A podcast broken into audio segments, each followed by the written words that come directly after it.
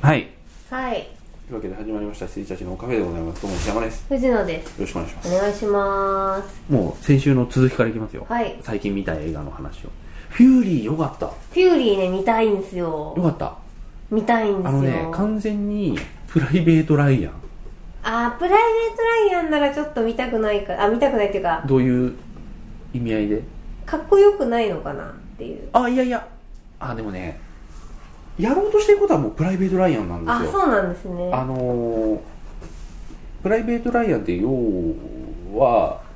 まあ、ライアン無謀なとこそうライアンだけピクニどックじゃないです無か謀なところに少人数で挑ん行っでてただその中でも戦争の悲惨さはワンエピソードワンエピソード、細かいエピソードで描いていきつつただヒロイックなうんかっこよさもあるっていう結構その矛盾をはらんだ感じで、うんその矛盾のはらみ方から含含めて、うんうんプライベート・ライアンへえいやなんかガルパンとコラボしてたりしてたじゃないですか宣伝、まあでもそれは本当に戦車だからせだから戦車の話なのかな戦車の話ですででもも、うん、あのーこの戦車がもう家になっちゃってる、 5人ぐらいで動かすんですもんねでそこにあの全然その一人死んじゃうんですよ、うんうんうんぼもう冒頭で冒あ頭ので襲われてブラピ一人が死んじゃ可って愛がってた人でしょうん多分えそうなのああの役の中であまあまあそうか可な愛がってたた人だ死んじゃもうう出てきたら死んでるあそうなんだ、うんへえでその5人その4人になっちゃって、はいでそこに配属されたのが戦闘経験全くないやつだったんですよ、あの伝令係みたいなうんうんでそいつの目線でその話が描かれるんですけど、まあ戦車戦はねなぜか飛んでく弾がピンクや緑っていうああでもそれってリアルな話なんですなのかねかね意外すぎてちょっとまあ調べてはないですけど、はいはいあそんなことないと思うんだけどへえ「スター・ウォーズ」みたいになっちゃっててえんいや音はそんな音しないですよ、はいはいはたいだ絵面的には弾道が弾道がね、なんか映像あるかなあピューリへー見てみえましょうかえでもな んかあのペイントしたりするんじゃないですかたまそういうことなのかわかんなないけどあとすげえ良かったのが本当の実戦ではこんなことありえないと思うんだけど、うん戦車と戦車でゼロ距離射撃のシへーえンがあるんですよ、かっこいいもうなんかこう旋回しまくって打ち合うそうみそうたいそうなそうフューリ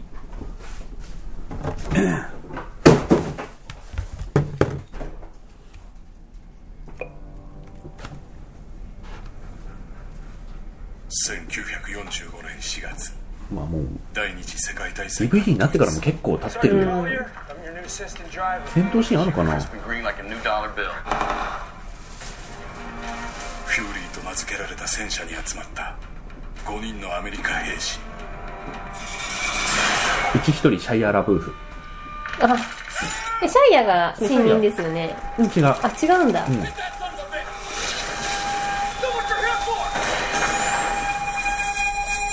Deals are peaceful History is violent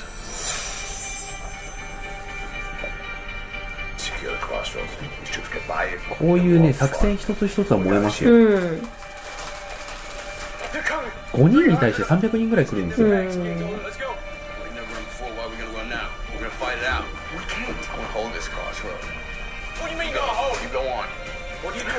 What the fuck are you doing? Hey! What the fuck are you doing? It's my home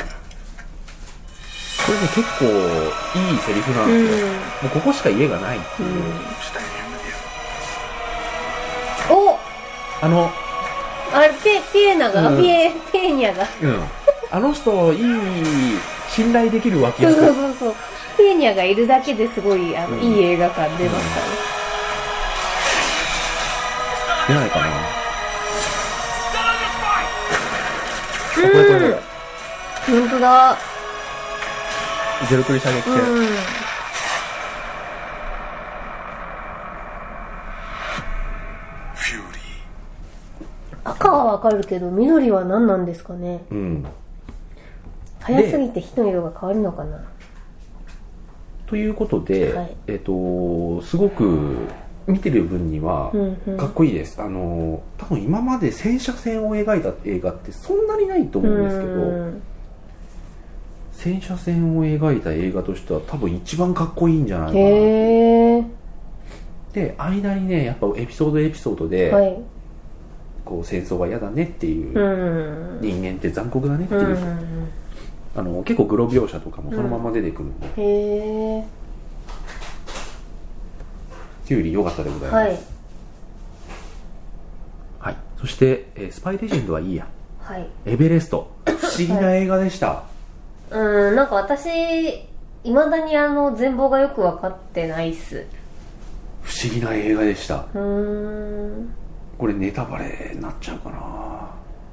まあ多分見ないと思うのであそうですか、はいじゃあエベレストを楽しみに見ようと思っている人がいるタイプの映画だとあんま思ってないですけど、一応ネタバレありでやっちゃいます、はえっと実話ベースのエベレスト、まあ、ヒマラヤ山脈にうんこうチョモランマに登る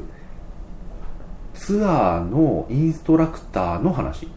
うんだから何回も登ってるんですよねはいはいはいはいで、えっとそれがね4部隊ぐらいあるんですよ、うんうん南アフリカから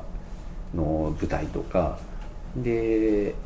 えっとあの人サム・ワーシントン部隊うんはそしてジェイク・ギレンホール部隊、うんあと主役の人の名前忘れちゃった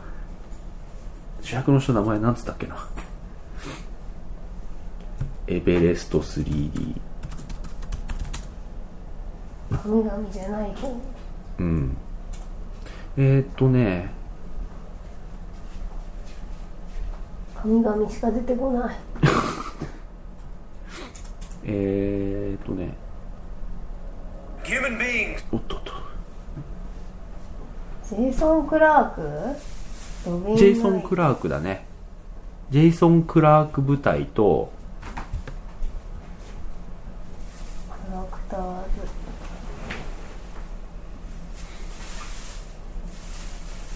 ズで、実話ベースで実際山登ったら、はいまあ、嵐とか悪天候とかで、結構死人が出たよっていう話をそのまま映画化してるんですけど、はいはいすげえボンボンボンボン人死んでく上に、お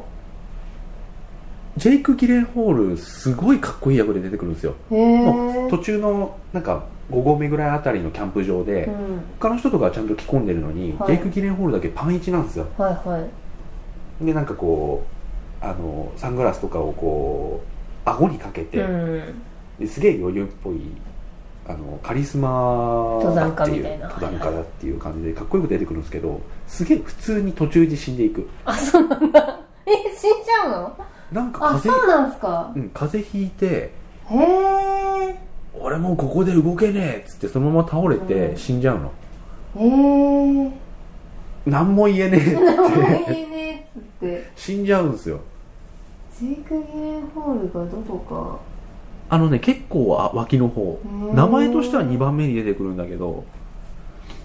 あへえあとジョシュ・ブローリンがはお客さんいジョシュ・ブローリンってあのメインブラック3であはいはい契約はしいた人、はいジョシュ・ブローリンが普通にお客さんで、うんあの崖から崖に普通へにえロープ2本はいはい橋桁かけてそこにロープ2本だけ渡して、うんちょっと不安定なところで渡んなきゃ吊いけないりっ橋みたいな、うんはいはいていうところがあって、まあ、別に危ないシーンではないんですけどそこでこうちょっと足踏み外してすごいブチ切れて、あのツアーコン ダクターのせいにするっていうなんかちょっとあこいつ死んじゃうんだなっていあーう普通のパニックものはだったら、死んじゃうんだなっていう人だけ生き残るんですけどあそうなんですねそうでその人も完全にもう雪の中でも動けなくなっちゃってもうダメだ動けないっつって見捨てられるんですよ、うんうんうんもうこいつはダメだっつって見捨てられてもう全員4人は背負っていけないから、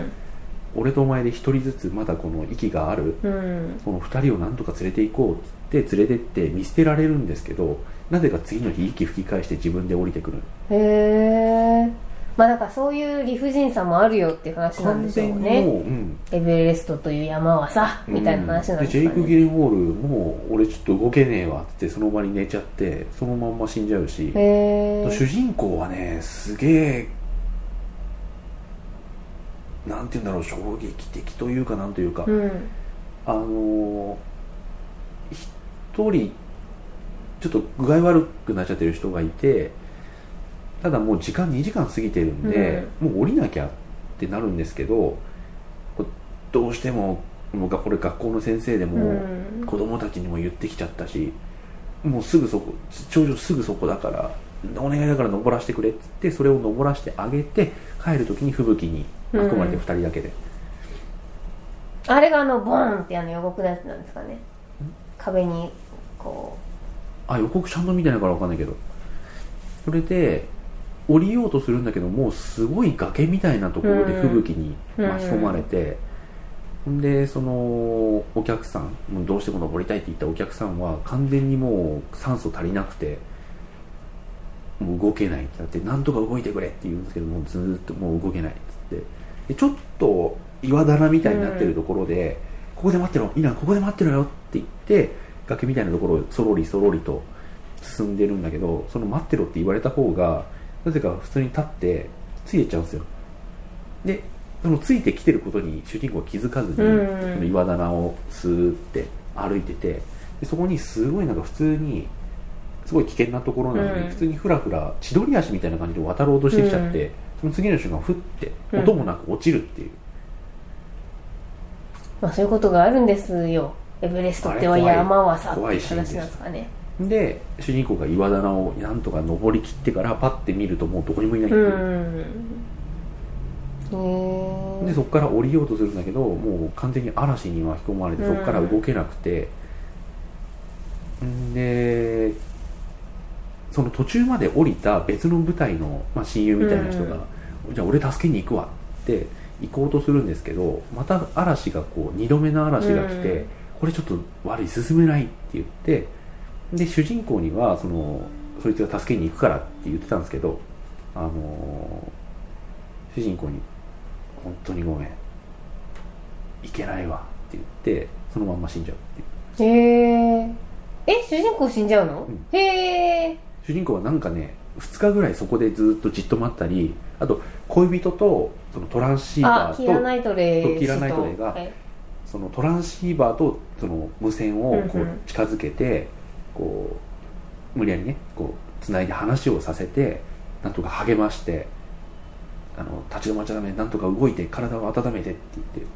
「分かった」って言ってこうやるんですけど結局来るはずの救助隊が来ないっていうところで「うんそっか」って言ってそのまんまそこに寝ちゃううーんでその後に字幕で「彼は今もエベレストで眠っている」って言ってて終わるの。ええ回収されてないのってことなんですかねってことなん見だと思うつけけどられませんでしたっていう話へえ不思議な映不画です思ね議な映画ですはあいやでもここまででもうすぐ2時間経っちゃうけどこの映画どうあるのって思ったもん、でもだからエベレストっていう題だからうんもう主人公は山なんですかねっていう話ですよねうん、へえだから誰かが意味を持って生き残るとか死ぬとかそういう映画じゃない、うーんジェイク・ギレンホール完全にカリスマだった のに普通に風邪ひい「たから俺もう寝るダメだわ」っってつってへえ死んじゃう不思議な映画でございました、うんはい、そしてさっき飛ばしたはいもうこれ言いたいこといっぱいあるはい多分今回の収録の目玉、はいバットマン VS スーパーマンはいジャスティスの誕生私まずちょっとマン・オブ・スティールの話していいですか、はい、あのーバットマン見る前に、えーマン・オブ・スティール見た方がいいよって石山さんに言われたんで見てなかったんだよね見てなかったんです、うんこれは完全に見た方がいい、はいで見た方が確かに良かったです、で見ましたうんであの確かに前半たるいけど後半のバトルが、うんもうなんでこれ映画館で見なかったんだろうっていうぐらい素晴らし素くて、晴らしいですねあのー女クリプトン人のね、戦い方がもう超かっこいいですねあのレストランかなんかで一回戦うでしょそうそうあの最終戦じゃない、ん、そう一と個こ手です。前のあやつの市街地うんのあのバトルは本当にかっこよかったですね。で、あのーまあ最後も最後でドラゴンボールスタイルになっていきますけど、うん空飛んで、あれ良かったですよ。ねはい。で、まあエイミー・アダムスも可愛いし、あの最後の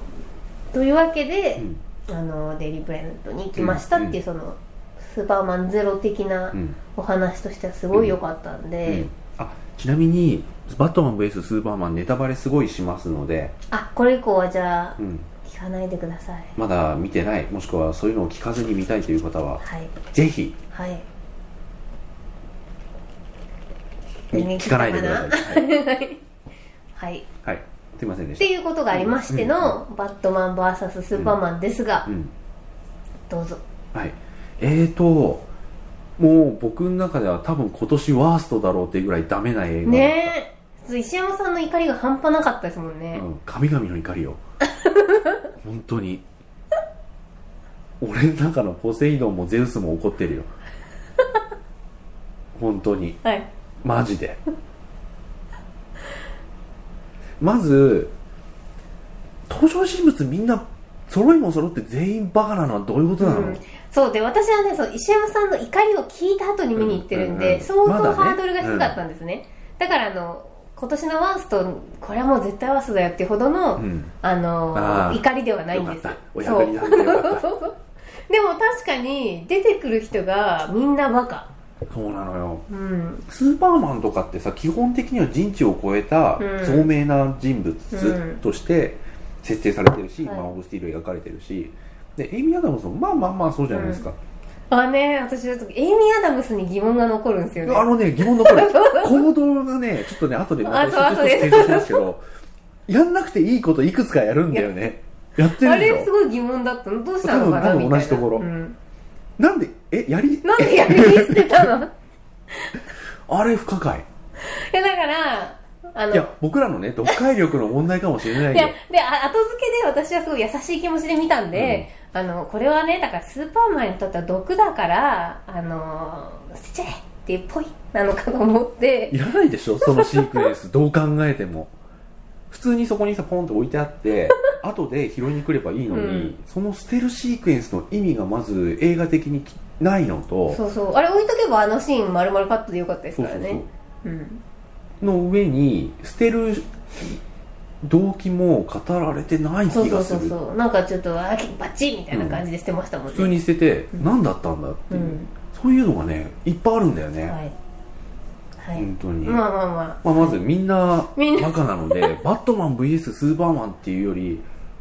早とちり VS バカなんだよね、はい、いやーバットマンのねあいやあのさ早もとうちり盲っぷり目がももうう間違った方向に一直線ぶりはい2年2年ぐらいまっすぐだったんでしょあの人そねえれでっていう、あとダークナイトであんだけまあいやもうシリーズ別って言ってしまえばうんそれまでなんですけど、うちらはそんなに切り替えられないからはいあんだけさダークナイトでさ問題視したところをささらっと超えていきやがるじゃない、うんそうなんですよねあれがダメだよねそううんなんかウェイン氏はもうちょっと頭のいい方だったと思うんだがいやそうだと思思いますよはいなのになんかあのその心情の持っていき方というかその、うんた二人がえ大元のところから話をするとバットマン VS スーパーマンってフレディ VS ジェイジェイソンとか、うんうんエイリアン VS プレデターとは違っうんうて、んいいもん同士なんで、うん主役同士なのうで、んどっちが勝ったっていうカタルシスの持っていき方が映画的にできないのはわかるんですけど、うんはいだからこそ戦う理由しっかりしてくれないと全く盛り上がれないんですよね、うんうんうんうんそうなんですよ悪者同士だと、うんあいつが邪魔だで戦って別にいいじゃないですうか、ん本能とかねうんプレデターエイリアンしかりうんジェイソンフレディしかりはいそれでいいんですけどあの貞子かや子しかり まあまあこれからですけどね 貞子かやこ楽しみだな私ちょっと見そ本当、うはいこの前ジェイあのデーモン閣下がはい番宣してたよあれ主題歌やはいるから、はいはいああそっかそっか、うんすごいシュールな絵だったどうすんですかね 多分ねあの貞子やかや子よりも閣下の方が格上なんだよね だからまあまあだから格で言ったらそうですね、うんはいあのー仲裁するって言っ てたから音楽で仲裁するって言ってたからなんでそんな仲裁する映画のそのタイトルを潰すようなことです かねえー、まあまあいいや。はいはいまあいといいうや、はい、のもあり、今回主役 VS 主役なので、うん相当戦う理由気ぃつけないと、はいお客さん乗れないんですよ。うんまあ、シビル王は多分、そこちゃんとやってんだと思いま多すけど、分ねはい相当丁寧にやんないと、アベンジャーズ2作とか、今までのキャプテンアメリカ、うんアイアンマンシリーズを全部否定することになってしまうので、相当気合い入れて、なぜ2人が戦わなければいけないのかっていう描写は、当然やるでしょ、うん当然、うんうんこれがないんだよね。そうなんですよねまず、えー、とスーバットマン側は、うんそのマン・オブ・スティールのラストバトルはいあれで街がすげえぶっ壊れちゃって、会社の同僚とかもねねあ死死んじゃなってくなっちゃったりとか死んじゃったりして、うんあのースーパーマンが本気出して戦っちゃうと地球やばいみたいな地球やばいまずいあいつは危険だって、まあ、そこからちょっといろいろ言いたいことあるんだけどなるとはいでスーパーマンをこう封じるというかいう研究をし始めるとはいバットマンはあいついは危や険だともうもうダメだもうその説明の時点でもうダメだっていうことでしょ、でもはいそれだけじゃ弱いよね、はいうん、いやー言うてもえでも原作通りなんですよねきっとね多分ねそこまではちょっと僕知らないんですけれども、うんもうちょっと大まかな流れしかはい僕原作知らないので、でスーパーマン側はレックス・ルーサーのいろいろな策略によって、はい悪者風にな悪っちゃうん者ですよ風ねにされ仕立て上げられちゃって迫害だからスーパーマン危ないよっていうを受けると、はいで迫害を受けるだけだったら別に人類に仕返しする意味はうんまだないんですけど、お母さん人質に取られるんだよねレックス・ルーさんにね、はいはいあのフェイスブックにはいザッカーバーグザねッカーバーグに あのなんだっけ本名ジェシー・アイゼンバーグ にお母さん人質に取られて仕方なくバットマンバッ倒しにト行マンく倒とし倒せって言われて従っちゃうんだけどもう全く何の説得力もないよねうんだってもうバットマンが話全然聞いてくんないんだもんもうなんか行った時にちょいちょいこういうことでってあそ話こでは2人で対峙するじゃないですか、うん対峙した時にあの俺今ちょっとお母さんをあの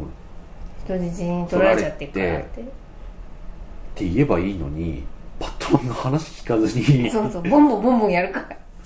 円幕投げてそうなんですよ。もうバットマンのもね。でもこれも原作通りなんですよね、きっとね。どうなんだろうねあのそ小物感。小物感もう、本当話に。さ聞け聞聞いてさ2分でいいから話せばさすぐ話なんですよでもまあ話しちゃうと、そのバトルシーン、それだねねそういうことじゃない バトルシーンをどうにかして入れなきゃいけなかったから。だからそれはもう本当に丁寧にやらなきゃいけないんですよ、うんうんそれを怠ったはいスナイダーは、まあ、スナイダーかどうか知らないけど、もうあの毒斬りがう、んもう本当に嫌でう、ん、もう私結構スーパーマンとバットマンだったらバットマンが好きなわけですよ。わかりますうんねうえ。んでまあ、マン・オブ・スティール見たからちょっとスーパーマン好きだけど、うんあの今までそのティム・バートンから見てきたとし、うん身としてはバットマンの方が好きだなと思って見てるんで、あのなんかね小さいなお前っていう攻撃うんすごい嫌でした、んもうやめてあげてって感じでまあベン・アフレックなのもいけなかったんですかねそうなんだよそうなんすよベアフレックがいけないのかないやそうもともとのそのはいプロットはいけないんですけど、はいであとそのさっき言ったクリプトンの鉱石うんうんにクリプトン人は弱いっていうんでそれをき毒切り化したうんうん煙幕と、あとクリプトンで作ったや槍りこれで対抗するんですけどあのー、2人が戦ってる時になんだっけお母さんの名前マーサなんかなんだっけもうスーパーマンが圧勝するんだよねスーパーマンがもう圧勝するんです完全に圧勝してほとんどはいでとどめをバットマンに刺そうかっていう時に逆逆それは逆ですあそうかそうかそうか、はいスーパーマンにバットマンがとどめを刺すっていうからあの槍でね、はい例の槍でとどめを刺すっていう時にあのマーサが人質に取られてるんで頼むって言った時にお母さんの名前が一緒なんだよねそうなんですバトマンのお母さんもマーサさんなんですはマーサってなんで知ってんだっつって、お前再現すればするほど青さ加減が「マーサなお前なんで俺のお母さんの名前を俺の母さんもマーサなんだ」って言って「売る」って言ってマサコお二人の話でしたよ「マジか」っつって 槍を下ろすっていうあのーねエイミー・アダムスが来てその槍「マーサお母さんなの」っつって、ふーうんーんってぽい誰も誰もが引いたよねあのシーンねで槍ポイって捨ててでポイって捨てたらエイミー・アダムスがさらにポイって捨てちゃうんでうーんっていう絶対そのやり後で必要になると思うよ、うんみたいなまあね感じででししたかよねもさその後にさあのールーサーがこうドゥームズデイを復活させちゃうじはゃいなはいいですか、はでそこにす和解したスーパーマンとバットマンがすあのスーパーマンがじゃあ俺あいつとた止めに行くからあのバットマンお前は俺のお母さんを助けてくれって言うじゃんいあでもそれはねバットマンからの提案でしあたそうだっけ、俺がおかんと助けに行くからお前はあっち行けっつうっんて、完全大に丈夫死なせないからって完全に危ない方に行かせたよ ねでもほら、ルームズデイには太刀打ちできないじゃないですか、バットマンは。完全に危ない方に行かせたよねで対人。でバットマンがお母さんをスーパーマンのお母さんを救出するじゃないですか、バットマンにできることだったらスーパーマンにだって全然できんだろうと思うんうだけど、ん。いや、まあまあそこは、こう一応私、あの、これ全然用語じゃないですよ。うんあの、時間短縮じゃないですか、やっぱ。うんまあそういうのが目立つんですよねあともう一つでっかい意味であの登場人物の行動がわからないって思ったのが、あのクリプトンの鉱石を手に入れなきゃスーパーマンに太刀打ちできないって思ったバットマンがクリプトン鉱石を運んでる車を追うじゃないですかで追った時にまずそのトラックに発信機つけますよね、ピシュンって。ピシュンピはい。ピコッピコッってはい。発信機つけたのになんでバットモービルって追うのね。追いかけてましたブイね。ーンってでも、巻かれるって分かってたんじゃないですか。で 発信機つけたからそいつがブーってどっかで止まったところに攻めに行きゃいいのに、うん発信機つけた上でちゃんとブララララって追うんだよね真後ろでチェイスで、で追った後にバットモービルがビョーンってジャンプしてそのトラックの荷台ガーンってうん。削いでいくじゃないですそか、うそうそう。でも、あの、そうそうそ発う信機、発ギ信リ機ギリのとこだった よ。発信機つけたところ今削ったんじゃないのって思ってなんで自分がつけた発信機を自ら削りに行くのか、そうですよね。で結局あれ巻かれるじゃないですか、うん巻かれススーーパパーーママンン出にてきて邪魔されてね。邪魔されて巻かれてでもうクリプトンの鉱石は追うなって言われてバットマンがこうそこでふーってなっちゃってなのにお家後帰りでますよねお家後帰でって一うん回、お家帰っちゃって一回地図見ますかそらうそうあの探知機探知 機っつってそしたらピコッピコってレックス・ルーサーのさバカじゃないのっていう探知機つけなくてもわかんじゃんそれっていうところに、行きましたよね行って本社でしたもんね、うんもうあれ完全に、バカですよ敵も味方も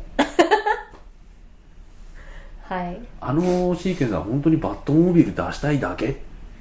そうでもなんかマットモービルが出てきたにもかかわらずきちんと見せませんでしたよね何の役にも立たなかったんですよ、うん出てきただけで、うん結局巻かれちゃうしうんだからなんかそれはすごい残念でうんでなんだろうあのノートン版の方にちょっと寄せたのかな、うんっていう車のフォルムでしたけど、きちんと全貌は見えなかったんで、なんかただのちょっと走行が厚い速い車なのかな、うんみたいな感じでしたよね残念うんそして3つ目の残念ポイントがですね、えっ、とジャスティスリーグの第0勝にされてしまったってことですはい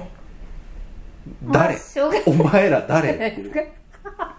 3人ぐらいね3人完全に資料の中でさ、はいあでもフラッシュだけよくわかんないけど出てきたのかなあの早すぎちゃったっつってああでもあの人のアドバイスもよく分かんなくって、うんエイミー・アダムスを探すんだって言ってたけど、うん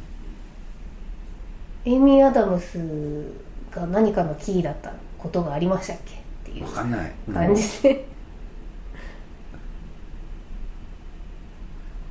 もうなんか早とちりさんと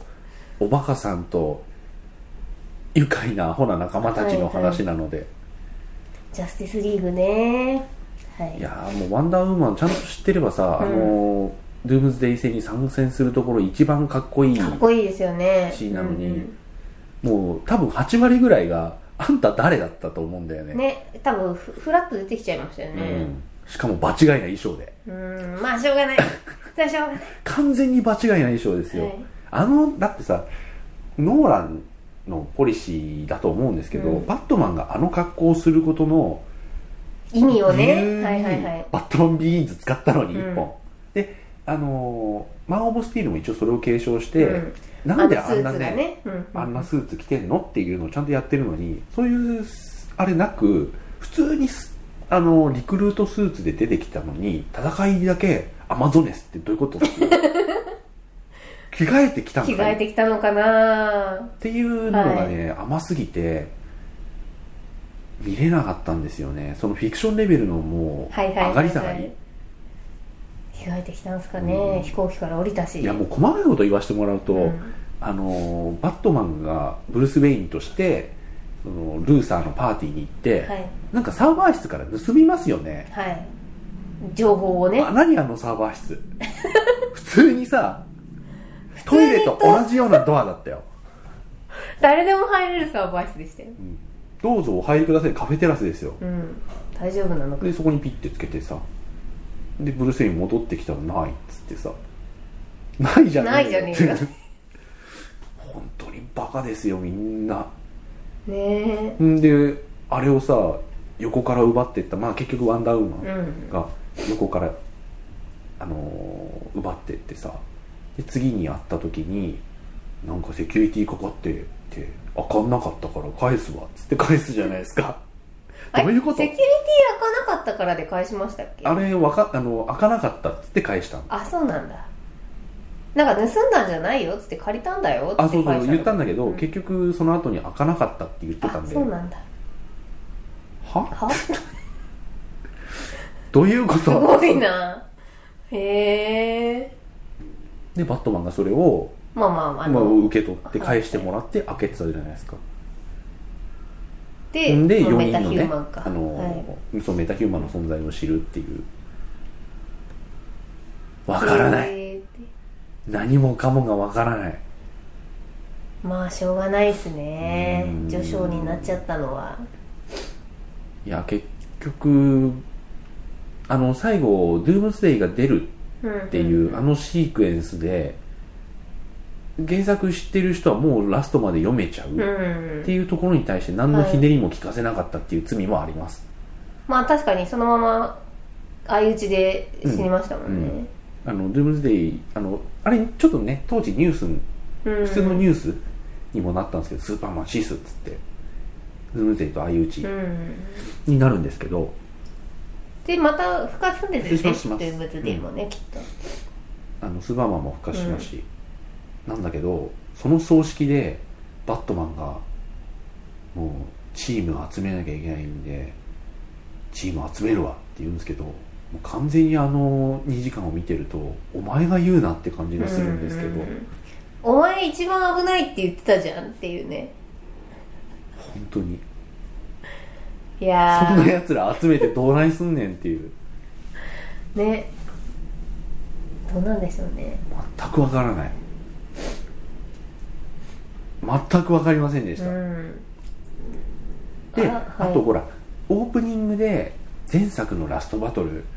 うんはいはい確かにスーパーマンは我々を守ってくれたけれども死者もいっぱい出たし、うん派手に戦っちゃまずいよねっていう映画じゃないですうか、んなのでラストバトルも派手に戦えないっていう派手に戦っちゃうとバットマンお前なうん否定派じゃなかったのってなっちゃうので結局スケールダウンせざるを得ないんですよねあのゴッサムのねうん何にもない港でうんちょっとドタバタすうる、んしかないんですよね、はいあとなんか「ドゥームズデイ」いや原作ではどうだったかちょっと忘れちゃいましたけどあの描写だとさ全然相打ちすることなかったじゃんって気あすそるうそようねそうあのなんで刺して刺していけばよかったじゃんみたいなそうそうそうそう見えちゃうんうでんすうよね、んうん抜こうとしてもなかったしなうんっていううーんってで死しぬかこもとなったそのエイミー・アダムスがもう行かないでっていうところでもうあ相打ちするでしょっていう感じだったんですけど、み見てるこっちとしては、まあ、相打ちって知ってるからだけど、あのえ大丈夫じゃねみたいな感じだっ全た然んですけ大丈ど夫そうだった、うん大丈夫そうだったのになぜか避けなかった、ねねそうでしたようねんうんなぜか避けなかったようにしか見えないうん本当そうでしたあれで本当にねお葬式までやっちゃってうんマジか国葬までされちゃってますから、はいいやーダメでしたね何をどう振り返ってもダメうんザッカーバーグさんのもっと私あってかそもそもそのバットマン VS スーパーマンをえー、と原作をしよく知らない状態で見に行った身としては、うんその人知を超えるいわゆるその神的なうんクリプトンの力に、バットマンがどう対抗していくのかっていうのがすごい楽しみだったわけはいですよ。はいはい、でブルース・ウェインさんもすごい頭いいし、うんあのーなんだろうこう戦略とかうん、メカとか知恵とかねあそうですそうです、うんとかで力に対抗するっていうのがすごい楽しみだったのに、毒斬りって みたいなのとかがあってであとそのザザッカーバーグじゃないやえーっとジェシー・アイゼンバーグのあの狡猾ななんかはいあの狡猾でちょっと最うん高なうんサイコパスな感じの私あの人の早口な演技すごい好きなんですけど、うんがねあんま生きてなかった気がするんですよねそうですねもだっかとら変な人でよかったのに僕バットマン見て、うんバットマン VS スーパーマン見て感想を言うところをちょっといろいろまあシミュレーションしてるんですけど、もうねジェシー・アイゼンバーグが頑張ってただけの映画ってあそうそうそう言いそたかったんですけど、うんなんか頑張りきれてもなかった気もするしうあのあでもあれはもっと本が頑張ってあげないといけなかったんだと思うんですけど、ね中途半え端です中よ途ね半端残忍さとかあんまり出てないし、うん前半とか完全に普通の IT 少年じゃないですか、うんそうでねちょっと話聞いてもらえなくてすねちゃう少年じゃないですか、うんもっと頭おかしくてよかったのに、うんなんかうーんっていういやー何もかもが皆中途半端、うんほんと中途半端でしたねいやーダメでした、はいはバトルがなやっぱマン・オブ・ス何テもィールかのもバトルがすごい良かったい、んですごいよかったザック・スライダーできる人なんですよ、うんああいうことをやれって言えば、まあ、しょうがないのかな何がどうダメだったかってまあ多分もうジャスティスリーグの第0章って言われてる時点でダメだったんでしょうけど、うんういん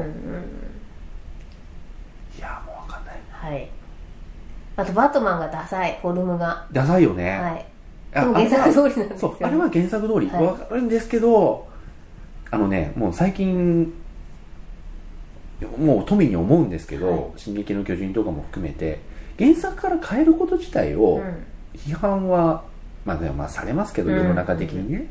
されますけど原作から変えること自体は全然やるべきうんうんだと思うんですそれが正しいと思うんですね、う実写にする時とか実際そのまんま全てのプロットを詰め込めるわけじゃないし、うんうん削らなきゃいけないしで役者を選ぶにしてもあの似てりゃいいのかっていう話もあるし、なので変えなきゃいけないんだろうけどそこを原作がこうなってるしっていう言い訳はもう、やっぱダメだよなって、うんうん思うようになりました、はい進撃の巨人はそこら辺もうスパッと割り切った上で批判されてるうので、んあのーただ原作逆に言うと批判する時にも原作と違うっていう理由で批判するのはも